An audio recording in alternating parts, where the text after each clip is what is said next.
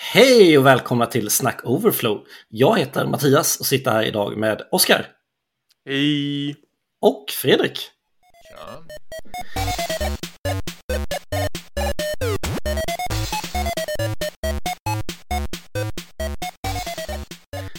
Vi brukar ju alltid börja våra avsnitt med jag har ett problem. Eh, och jag har kanske ett problem, men det är inte ett kodmässigt problem, utan jag har problem med en dålig magkänsla. Eh, det här grundar sig i en barnvagnspromenad, ni vet, eller ja, Oskar vet ju hundpromenad och du vet ju barnvagnspromenad, Fredrik. Ni vet när idéerna flyger iväg för långt. När jag sitter och lyssnar på min andra raka podcast och går från att ha, nej förlåt, eh, börjat lyssna på YouTube och sen gått över till podcast.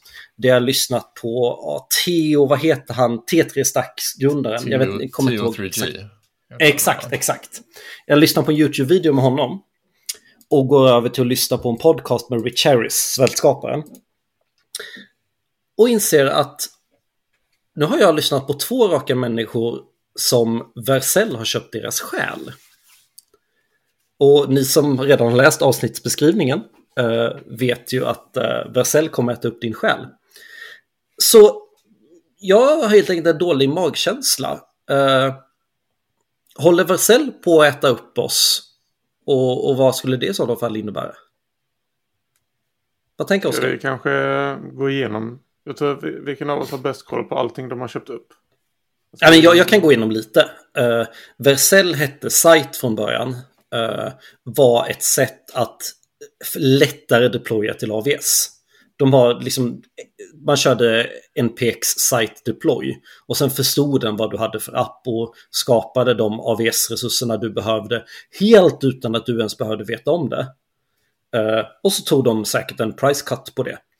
En av usparna de hade i och med det var att det var så billigt att sätta upp miljöer så det var lätt liksom att skapa upp en miljö för min feature bransch. Så de sålde liksom feature, deploya feature branscher. Eh, sen har de bytt namn och så har de växt och, och vdn har blivit pratat på varenda konferens och blivit liksom kändis. Eh, jag skulle säga att det stora för mig är, och nu vet jag inte riktigt om de köper upp Next eller om de har grundat Next också, alltså Next.js. Jag tror att de har grundat, men jag vågar inte ta gift på det. Som då har växt och blivit det bästa metaramverket för React. Hej alla remixare, Next är bättre. eh, och senast nu är att de har även köpt upp, eller köpt upp, de har anställt Rich Harris. Alltså skaparen, the one man show bakom Svält och Svältkit. Så de finansierar, de finansierar Svältkit. Men de äger inte Svältkit eller vad man ska säga. Och äger väl lite svårt att säga för mycket av det här är open source också. Just nu, det de har positionerat sig sista åren, sen Next blev en grej, så har de släppt mycket liksom att ja, men, det här går hand i handske med att mer och mer ska server-side renderas, alltså att du behöver mer serverresurser. Det är inte längre statisk storage, utan det är, eh, det, det är mer ja, men, kalkylering på serversidan i körtid. Senast var väl att de släppte en Key Value Store och ja, det, allt det här bunkrar upp till att så här, eh, vi ska prata om att vi ska vara holistiska, vi ska, eh, Fredrik är på ett uppdrag där man försöker koda ramverkslöst Eh, för att man vill inte vara bunden till ett ramverk som man snabbt kan byta. Samtidigt som andra går helt andra hållet och kör Next på Vercel. Och då är frågan, min fråga till er är, är det farligt? Eller är det bra? Är det balt? För mina grunden till det är att de inte är skitbra produkt. Alltså, i min, jag håller med dig med magkänslan. Det, det, det finns ett fenomen som, jag måste kolla upp den, det som jag tittaren som kallas för enshittification. Eh, som är, det, det, det var någon som myntade och det, det är ett problem som verkar dyka upp i alla de här eh, stora techbolagen. Alltså, problemet är att eh, du får, en, du får en, ett skifte i eh, vad ska jag säga, vad syftet med en produkt är eh, i och med att du tar in investerare som ska tjäna pengar på, på det här. Så vi har några bra exempel, typ Facebook eller Instagram eller andra saker. Alltså, Facebook började som en produkt som var till för att folk skulle kunna dela sina, liksom, det som hände dagligen i sina liv. Men Eh, och det var, det var, den var Facebook var fantastisk på det. Eh, liksom, verkligen en fantastisk produkt för att ta ihop och liksom, du ska kunna hålla koll på dina kompisar och din familj och den här typen av saker. Och, och sen så allt eftersom så börjar man inse att det här tjänar vi inte tillräckligt mycket pengar på. Så, så då kommer investerarna in med krav på att vi ska växa och det ska bli lönsamt. Så då, då, då glider hela målet för verksamheten ifrån ska säga, vad användarna är ute efter till att gå över från, det är typ så här, gynna användarna och sen så är det typ gynna de anställda. Det finns så här tre steg, typ. Du, du ska vill först växa, sen vill du typ vara bra för dina anställda och sen vill du vara bra för dina investerare i slutet. Mm. Och, och Vercel känns som en, en sån här produkt och det de gör som att de kan vara i en sån fas också, det vill säga att just nu så försöker de samla på sig alla användare, de försöker göra liksom det här sig själva så stora och viktiga som möjligt. De försöker kapa till sig alla användare, de försöker erbjuda den, den bästa typen av tjänst som går, göra allting så streamlinat som det bara går, göra till en, en fantastisk tjänst. Och sen när alla vant sig med det så kan bolaget liksom börja transitionera mot att tjäna mer pengar på sina användare, för det blir jobbigt att ta sig därifrån när man väl är där. Och, och, den magkänslan är det som är oroligt. Det är som så här, det kan vara asbra just nu, allting är fantastiskt.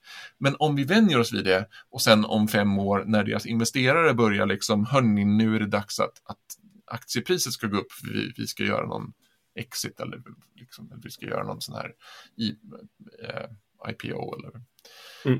eh, så är risken att, att produkten liksom glider ifrån det här, den här fantastiskheten till någonting som, som blir dåligt senare. Så det, det är där är magkänslan kommer ifrån.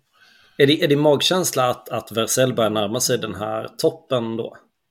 Alltså att Pass, den pikar alltså, i hur bra det, det, det, jag, det vågar jag inte riktigt svara på i, i den.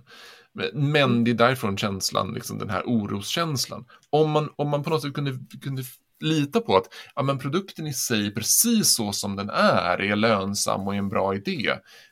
Fine. Men... Vad tänker Oskar? Eh, det är såklart inlåsningseffekten som är ett problem.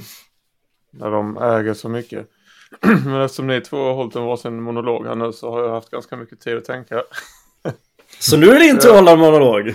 Ja, håller Nej, det kommer inte vara så långt. Uh, men uh, jag undrar ifall alltså jag börjar reflektera över hur ofta jag har påverkats av inlåsningseffekter. Mm.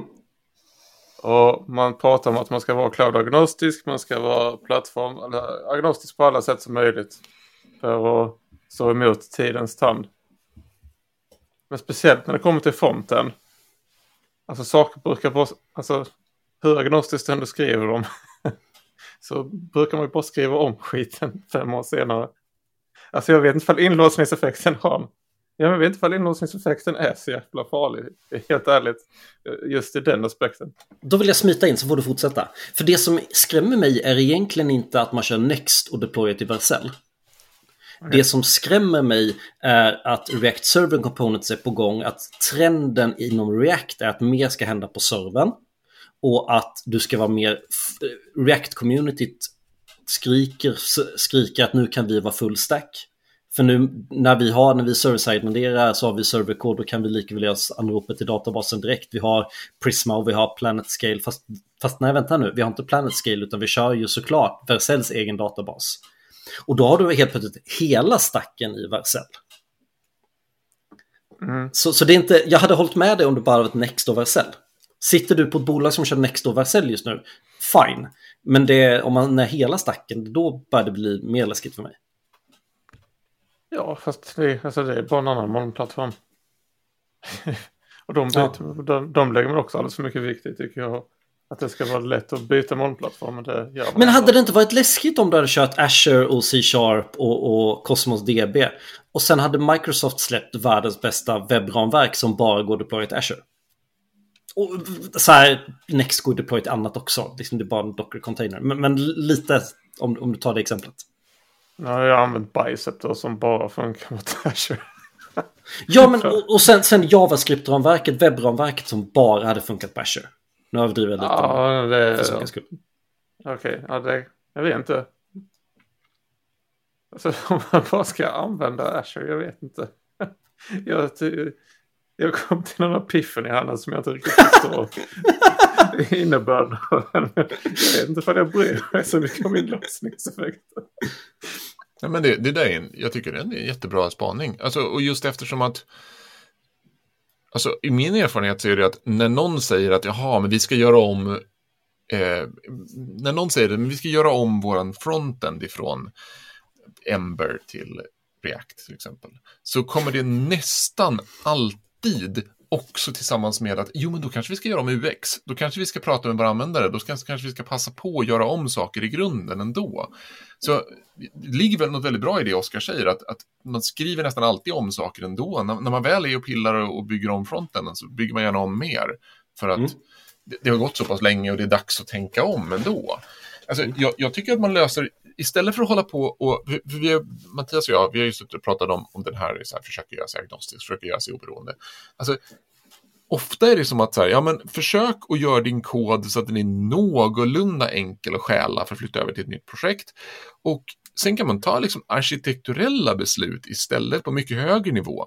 Istället för att typ säga, ja men vi ska göra våran microfronten bestående av en superteknisk lösning där vi är agnostiska och göra saker, ja, men gör er sida lite mer multipage och sen så typ, det är helt okej okay om halva sidan är deployad i Vercel, halva är deployad i Azure och man går mellan olika subdomäner. Alltså, mm. Om man kan göra arkitekturbeslut som, som på högre nivå som liksom bara kapar saker i lite bitar på ett mer okomplicerat sätt så kanske man kan göra sig oberoende utan att det behöver vara så himla komplicerat. Då, då, kanske, ja, och... då kanske man inte behöver vara så rädd för det. Då kanske det helt enkelt är okej okay att, att, att Vercel skaffar liksom. Är det inte lite så här vis av erfarenhet också, en, framförallt en publikwebb eh, håll, liksom dör efter tre år. Eller så här, borde eh, ha liksom nått sin end of life egentligen efter tre år. Och sen får den leva kvar fem till sju år. Och sen är det lika dags att bara börja om på den. Kanske inte lika mycket ett internt system, då kanske det är viktigt att man kan byta små bitar. Jag förstår. Men, men lite tillbaka till ämnet då. Är, är inlåsningseffekten ett problem? Är jag fel ute? Alltså det kan vi ju inte veta nu. Alltså time will tell. Om de gör en sån shitification, vad får jag kalla det? En Var det shitification eller shiftification? Men jag tycker det är en sak jätteviktig då. Alltså jag kan, jag kan hålla med om att inlåsningseffekt inte är så farligt om det är lätt att konvertera bort från den.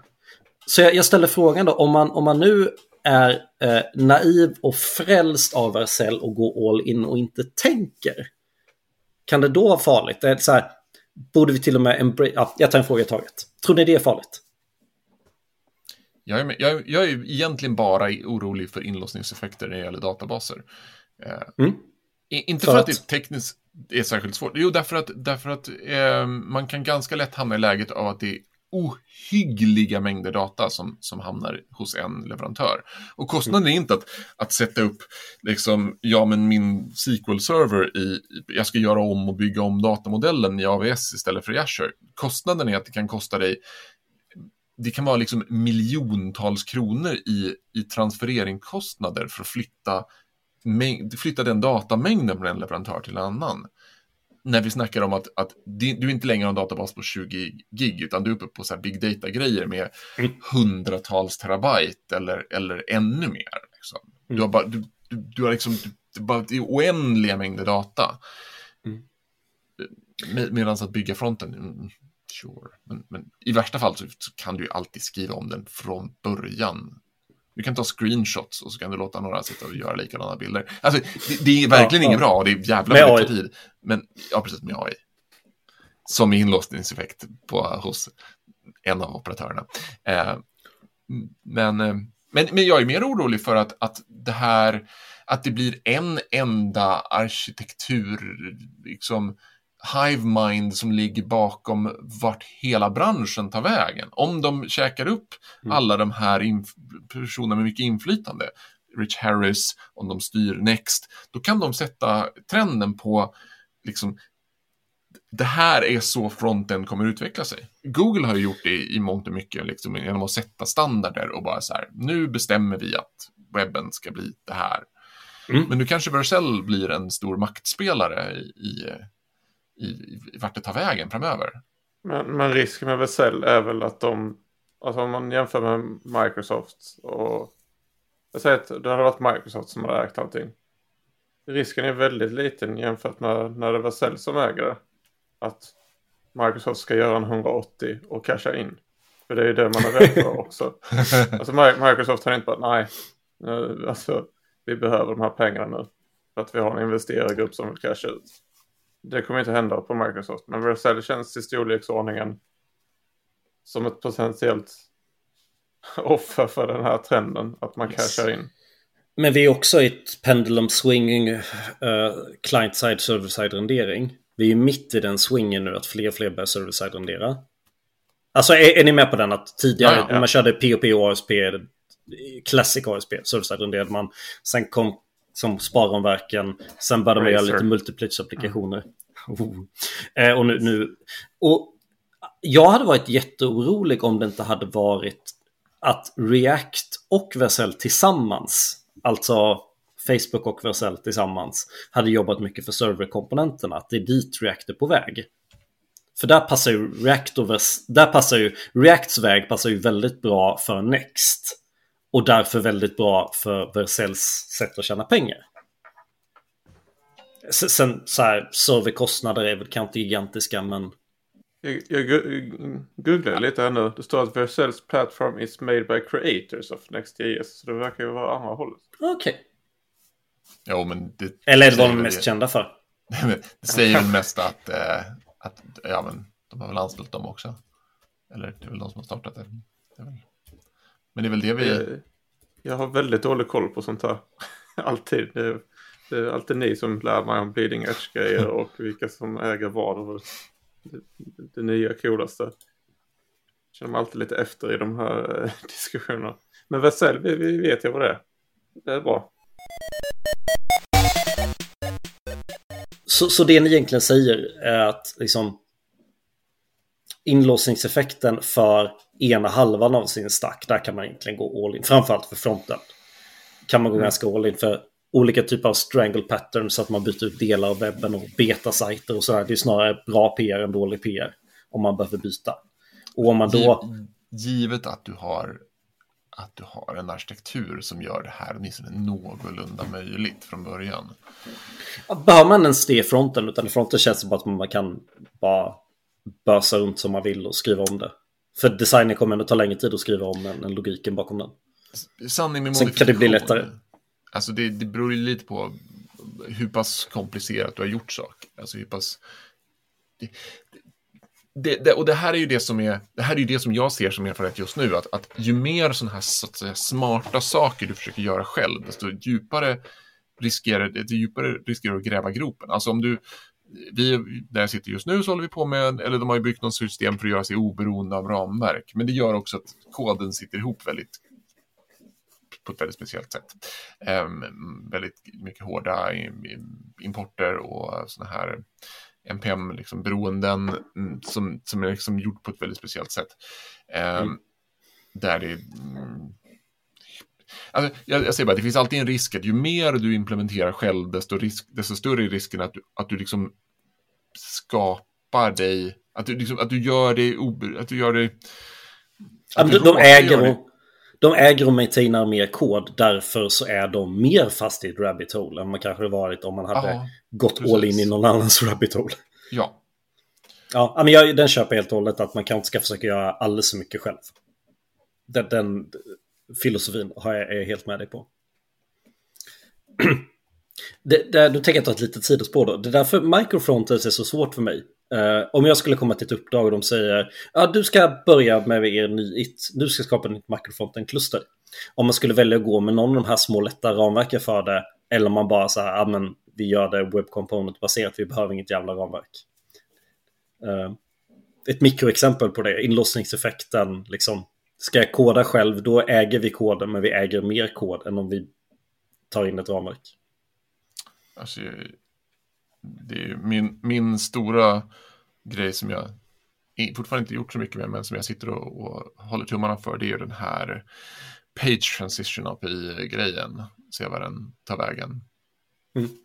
Därför att då kan man, om man kan snyggt transitionera mellan två sidor i en multiplayer-applikation Eh, med, med sådana här liksom fejda mellan sidor. Ja, då skulle man kunna avskaffa mycket av microfronten-koncepten. Då skulle du kunna ha att sida, två olika flikar på en sida går mellan en sida som är gjord i, i Next och en som är gjord i något helt annat och så bara transitionerar mellan dem och sen så delar man lite HTML-blobbar som är någon ny eller någonting, I don't know. Men, men, men att man inte, att, att man kan sänka de tekniska kraven för att göra microfrontends.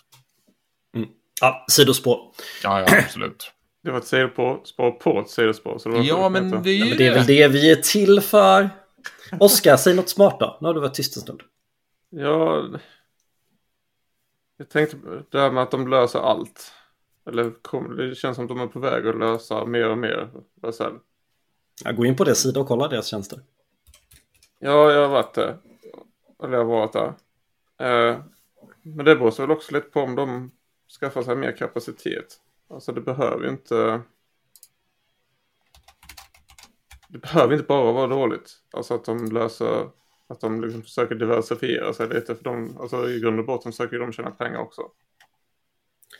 Ja. Jag vet jag gick in i någon sån här good cop-roll här nu. Nej men det är väl jättebra att vi kör olika cops.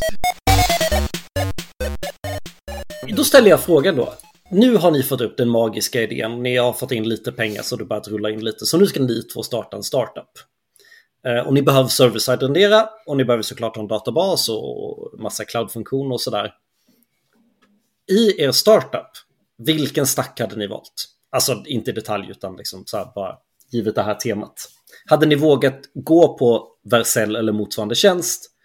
Eller hade ni gjort själva? Ja. Ni får tolka frågan lite. Oskar fråga.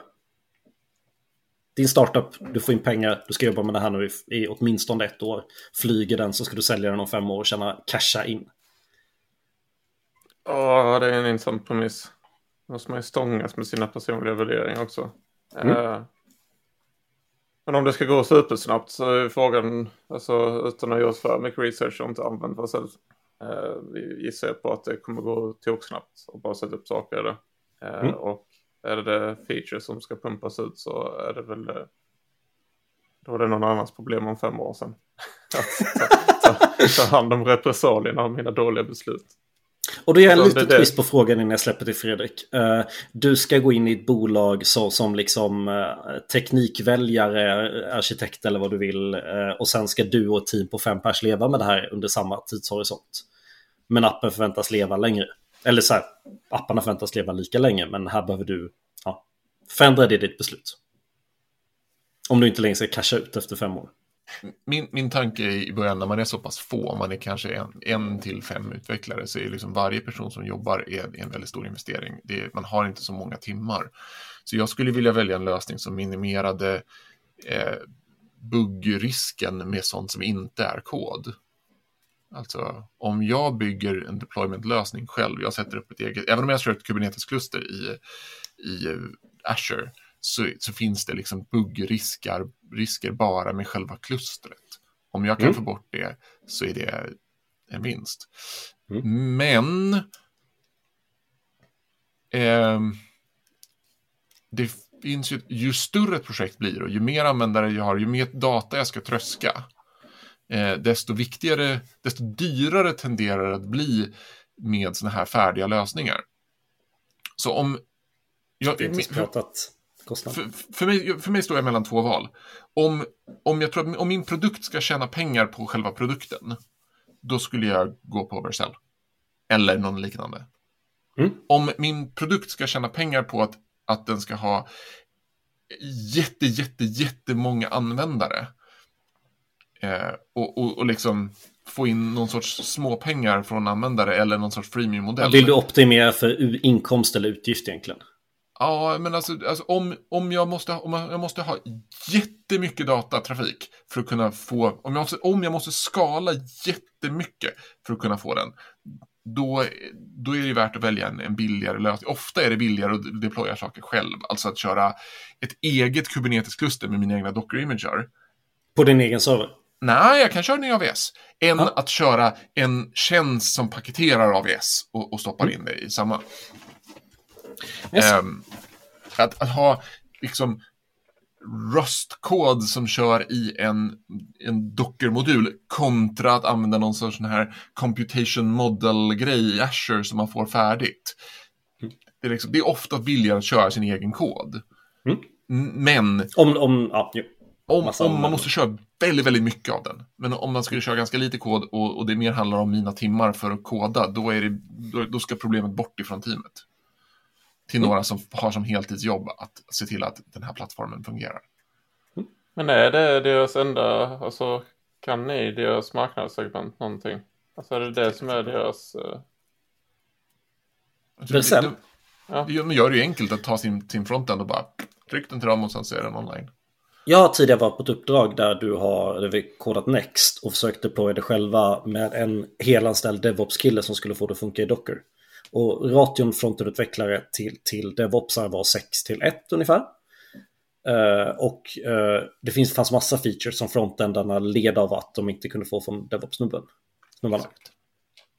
För att de, man behövde det. Så de hade kortsiktigt tjänat jättemycket pengar på att deploya webben till Vercel. Sen, hade, sen gick man, det här var ju fronten och backen helt okopplade. Vi server-side renderade, men i server-side renderingssteget så hämtade vi data från ett annat API som hämtade data från ett annat API som hämtade från databasen.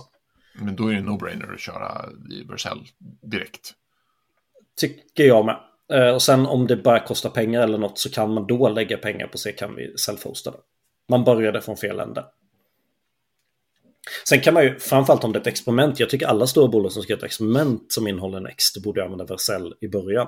kan man fundera sen om experimentet är lyckat. Eller fast, alltså, fast jag, jag vill ju svara på min fråga själv då hur jag skulle gjort i min startup. För jag skulle ju såklart valt en av backendless-tjänsterna. Om det hade varit Firebase eller Supabase eller om man bara köpt Airtable eller Planetscale. eh, Skitsamma. Backendless skulle det varit. Du borde få pengar från Firebase i detta laget så mycket reklam Ja. för. Oj vad jag borde få pengar. Fast du sa ju faktiskt konkurrenterna. Va- Nu finns det ju andra backend-less-tjänster också.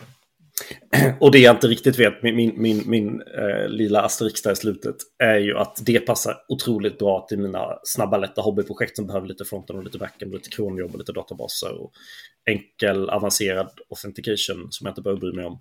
Men det finns ju, det finns ju gott om, en, en av exemplen som jag tycker man ser på Firebase, det är om man ska betala sin parkering i Stockholm.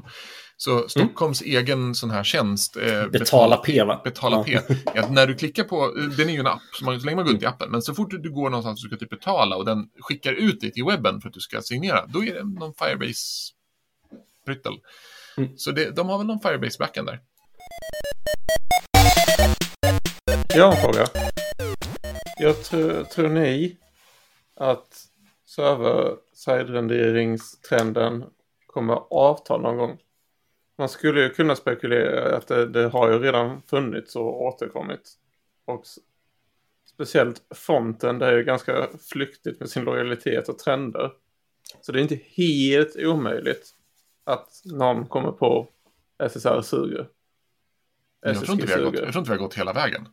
Absolut Nej, jag, inte hela jag vägen. menar inte att vi inte, nej, jag menar inte att vi är framme, men Nej. det känns som det finns en överhängande risk att det kommer vara en trendväxling förr eller senare.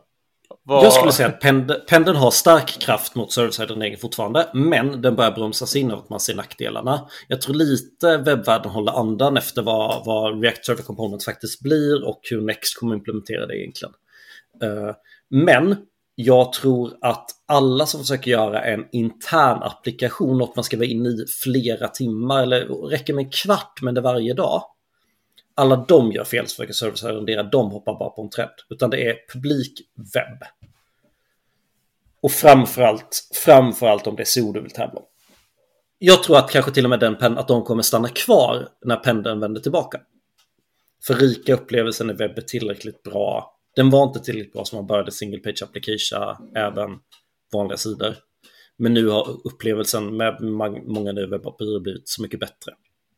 Det kan ju komma en sån enkel grej liksom som att Google kommer med någon ny obskyr grej för hur du ska förse dem med information för att du ska få bättre sökträffar.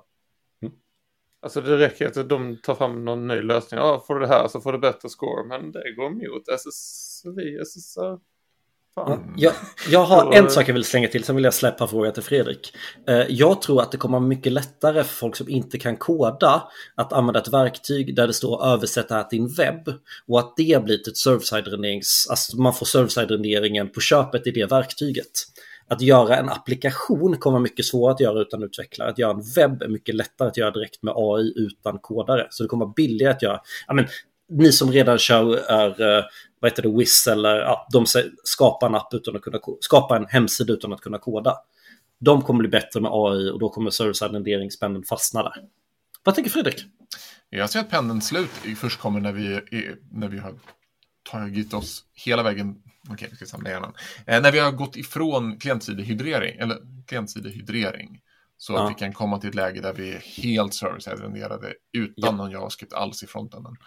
Sen, ja, eller med sen, progressive enhancement på något sätt. Men, men det vi håller, hydreringen tror inte jag heller på långsiktigt. Ja, utan, men men där, kan det ju, där kan det ju möjligtvis att det sker någon, någon, teknikförändring som gör att det här blir mer, att det blir något, det kommer några API som man kan streama grejer mer direkt, något på en enklare sätt. Alltså, så man slipper hålla på. Men jag ser en annan slamkrypare som, som, som kan ligga i pipelinen och vänta. Det är Wasm-grejer.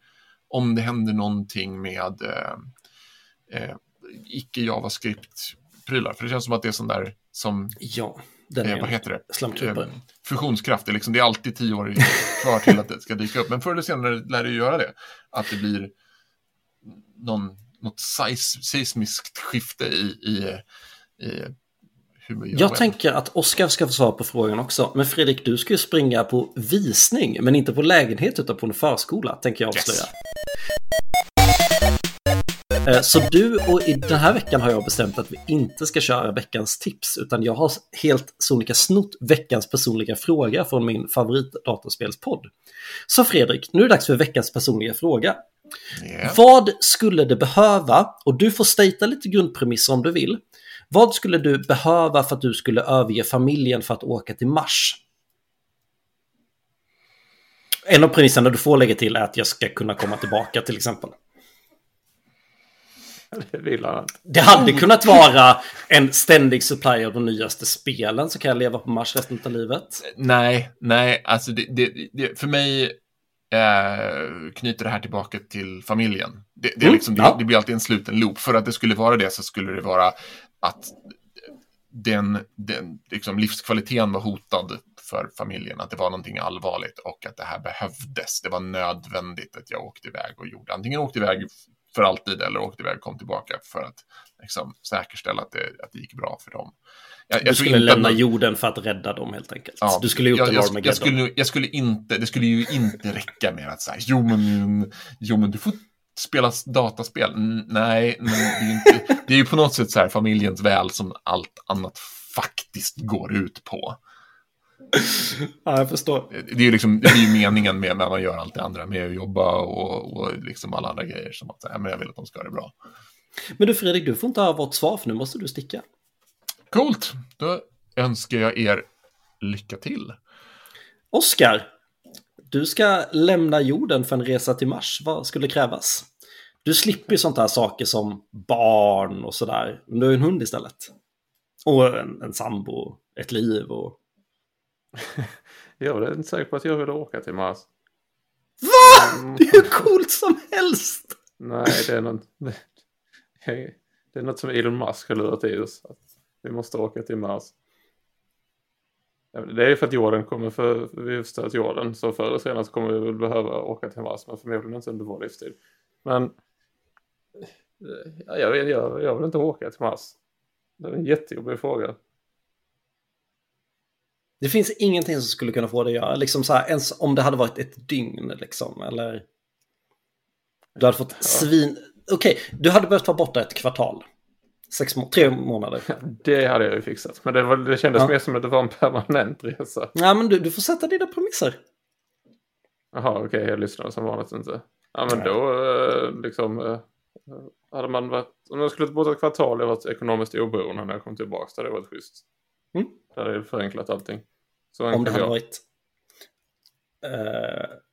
Men jag får ja. bara jobba med Vercel när jag kommer tillbaks. det, det är catchen. Du är Ja. ekonomiskt oberoende men du får aldrig använda några verktyg utanför Versaillesbacken. Nej men alltså grejen att alltså, de har ju fantastisk eh, DX. Så, så det hade ju inte varit fruktansvärt. Alltså jag är inte emot Vercel. Jag är emot alla typer av inlåsning. Alltså rädd för inlåsningseffekten.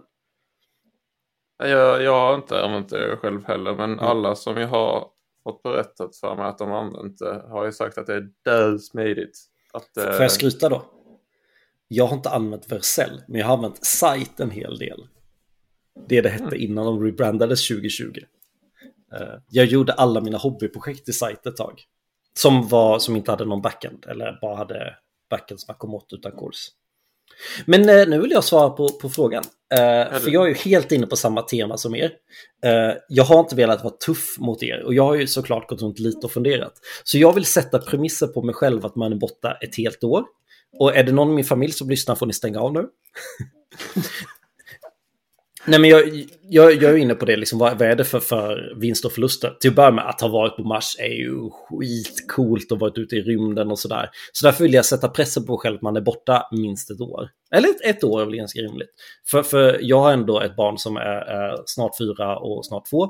Som hade missat mycket av deras liv. Så det skulle ju helt enkelt handla om liksom, hur får man tillbaka det. Eh, ekonomisk oberoende är väl bra för då behöver man inte jobba lika mycket om ens alls. Jag tycker ju det vi jobbar med är kul. Men... Ja, så någon typ av sån balans. Kanske liksom så här kan man eh, förhandla till sig. Alltså, jag skulle nog kunna tänka mig att det hade varit bättre att vara halvt ekonomiskt oberoende. Alltså att jag aldrig hade behövt jobba med en halvtid. Men hade kunnat videokommunicera 30 minuter om dagen med familjen. Och varit borta ett år. Där går min gräns. Alltså man har ju ogärna velat vara själv också. Alltså jag hade inte velat göra The Martian. Och, Nej.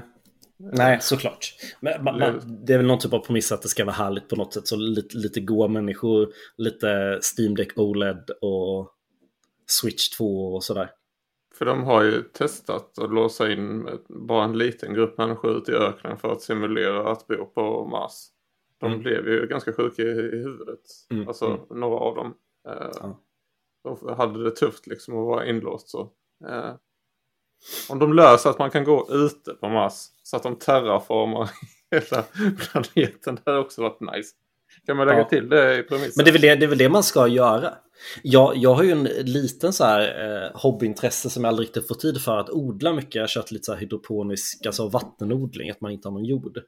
Jag hade tyckt det varit lite kul att börja liksom, om jag hade liksom skolat om till att bli gardener, fått betalt att skola om till att bli gardener och börja sätta igång liksom matproduktionen på Mars. Det hade jag väl ta på CVt. Så du vill göra The Martian? Ja, men inte själv. Nej, inte helt själv. Nej. En del av The Martian. Mm. Ja. Har varit del av att terraforma Mars. Vad sa vi egentligen? Vi sa att här, man ska inte vara så rädd för inlåsningseffekterna om man förstår dem. Om man går all in naivt och kör Vercellstacken helt igenom utan att förstå vad man håller på med kan det vara farligt. Om man ska koda Next experimentellt, om man ska göra ett experiment och vill göra det i Next, varför lägga massa pengar på infrastruktur när Next har världens bästa deployment? Det kanske är dyrt om den är så himla enkel. Sen kan man fundera på när det stabiliserar sig. Den ejecten borde inte vara skitsvår. Varken från Next eller från Vercel. Nej, jag, jag tycker inte eh, inlåsningseffekten verkar vara så farlig just nu. Men det är liksom om, om, om React och Vercel blir för bra kompisar. Så att det Mm. liksom börjar finnas tydliga spår i React att det är anpassat för Vercel. Då hade det nog börjat bli sotiskt på riktigt. Jag är ju jätterädd för vad som kommer hända med andra svältkit adapters. Alltså möjligheten att deploya svältkit på cloud providers. När svältkit börjar få coola funktioner också. Ja, det finns en stor risk att det kommer hända. Så jag, på något sätt i mig så gick jag nästan mer sönder när, när, när Svält köpte Rich Harris. Förlåt. när Vercel köpte Rich Harris. Och att Theo får betalt för att säga positiva saker om Vercel, det, det kan jag kritiskt tänka bort. Men jag förstår att det influerar mina coworkers. Att det är coolt. Ja. För han är ju cool. Ja, han är väldigt bra. Jag tycker om honom. Eh, han fick till och med någonting som heter runor och låta coolt. Eh, Rich eller Theo? Jag vet inte vilken, Rich är väl... Uh, Rich Harris är svält. Ja, ja. ja jag tänkte på Rich. Han, ah, Okej, okay, men då pratar vi om olika coola personer. Vadå, heter båda Harrys efternamn? Jag hörde på Harrys. Nej, Theo sa jag. Ja, Theo. Aha, nej. Jag, jag menade Theo om jag sa något annat. Det är bara dialog. Ingen lyssnar på varandra. Man hade önskat att det var Mondomorgon i vilket fall. Hans YouTube-kanal heter tio-t3.gg. Han är ju väldigt mycket... Han gillar allting som händer med det senaste inom Next, React, Vercel. Och han skapar sin egen, och hans bolag skapar en T3-stack som kombinerar, eh, det är väl T, tre stycken T och de borde jag ju kunna nu. Uh, se om jag snabbt kan plocka fram dem. Ja, men det, det är en stack som kombinerar Next, TypeScript, TRPC, Tailwind. Prisma Aha, okay. och Next Auth. Så de tre T är TypeScript, TRPC och Tailwind. Och sen är Next och Prisma väldigt viktiga och en Next Auth, en lösning för authentication. Men jag tror lite erkänner jag att uh, det här är nyheter för mig. Den här teoman. Men fan, kollar inte du mycket på YouTube alltså? Jo, jag, bara några då, få då, har du ny då har du ny att subscriba till. För det som är så bra med den här snubben är att eftersom att jag egentligen inte är den stacken. Nu försöker jag vara agnostisk och därför vill jag för ett rikt ekosystem där jag tycker React är för stort. Eller så bara gillar jag inte React, jag vet inte riktigt. Eh, därför tycker jag om honom, för han, tycker, han och jag tycker inte samma sak. Jag kan sitta och bli irriterad ibland på hans videos. Och det tycker jag är positivt. Han triggar mig att tänka annorlunda. Nej, men fan har vi småpratat eller vill du? Du får, du får sista sidospåret. En risk som vi kanske inte har pratat så jättemycket om det är egentligen begreppet monokultur. Monokultur? Ja men alltså att det blir för nu att det blir att om man ska skriva React så ska du använda Vercel om du ska server-side rendera. Mm. Det är liksom det mest vedertagna Säg att de tar fram en prismodell som inte är så dyr. Jag vet inte hur de ligger prismässigt. Eh, men att det blir de facto standard. Och för ja. React har ju redan så stora marknadsandelar och fortsätter långsamt tugga på dem. Mm. Att, de, att det blir, för monokultur riskerar ju någon form av mångfald på, som driver utveckling. Det är bättre om det hade funnits tio stycken VSL för utvecklingen av webben som slåss med varandra. Fyra. Okay. Ja, men i teorin. Alltså att det finns mer av dem. än att det finns en som äter upp allt annat. Vi mm. riskerar ju att när de börjar bli mätta på features så kanske till slut kommer nå någon peak när de slutar innovera med de förutsättningar de har. Så kanske det inte kommer gynna webben utan snarare hämna webben om det blir en monokultur. Då tänker jag precis samma sak som med partier i eh, val, alltså i vårt fall riksdagsval eller alla länder. Man ska ha lagom många alternativ. Det blir inte bra när man har två alternativ, det blir inte bra när man har ett alternativ och det blir inte heller bra när man har åtta alternativ. Då finns det, det blir lite för brett. Toppen, tack alla som lyssnade. Hoppas eh, det, det var bra. Vi kommer ihåg att ställa frågor. Uh, alltid öppet. Eh, kanske ska börja lägga till i avsnittsbeskrivningarna. Ja, det var bra. Mm. Så det finns en länk till mejladressen. Vi har fått in lite frågor på LinkedIn faktiskt. Vi har börjat samla på oss till ett frågeavsnitt. Men, men om fler skulle vilja ställa frågor vore det svinroligt. Och så kanske det här kommer ut för sent. För jag kan ha spelat in avsnitt 100 när ni har det här. Men så tar vi frågan en annan gång. Så tack så jättemycket alla för att ni lyssnade. Ha en fortsatt bra tisdag. Så ha det bra. Hej! Hej!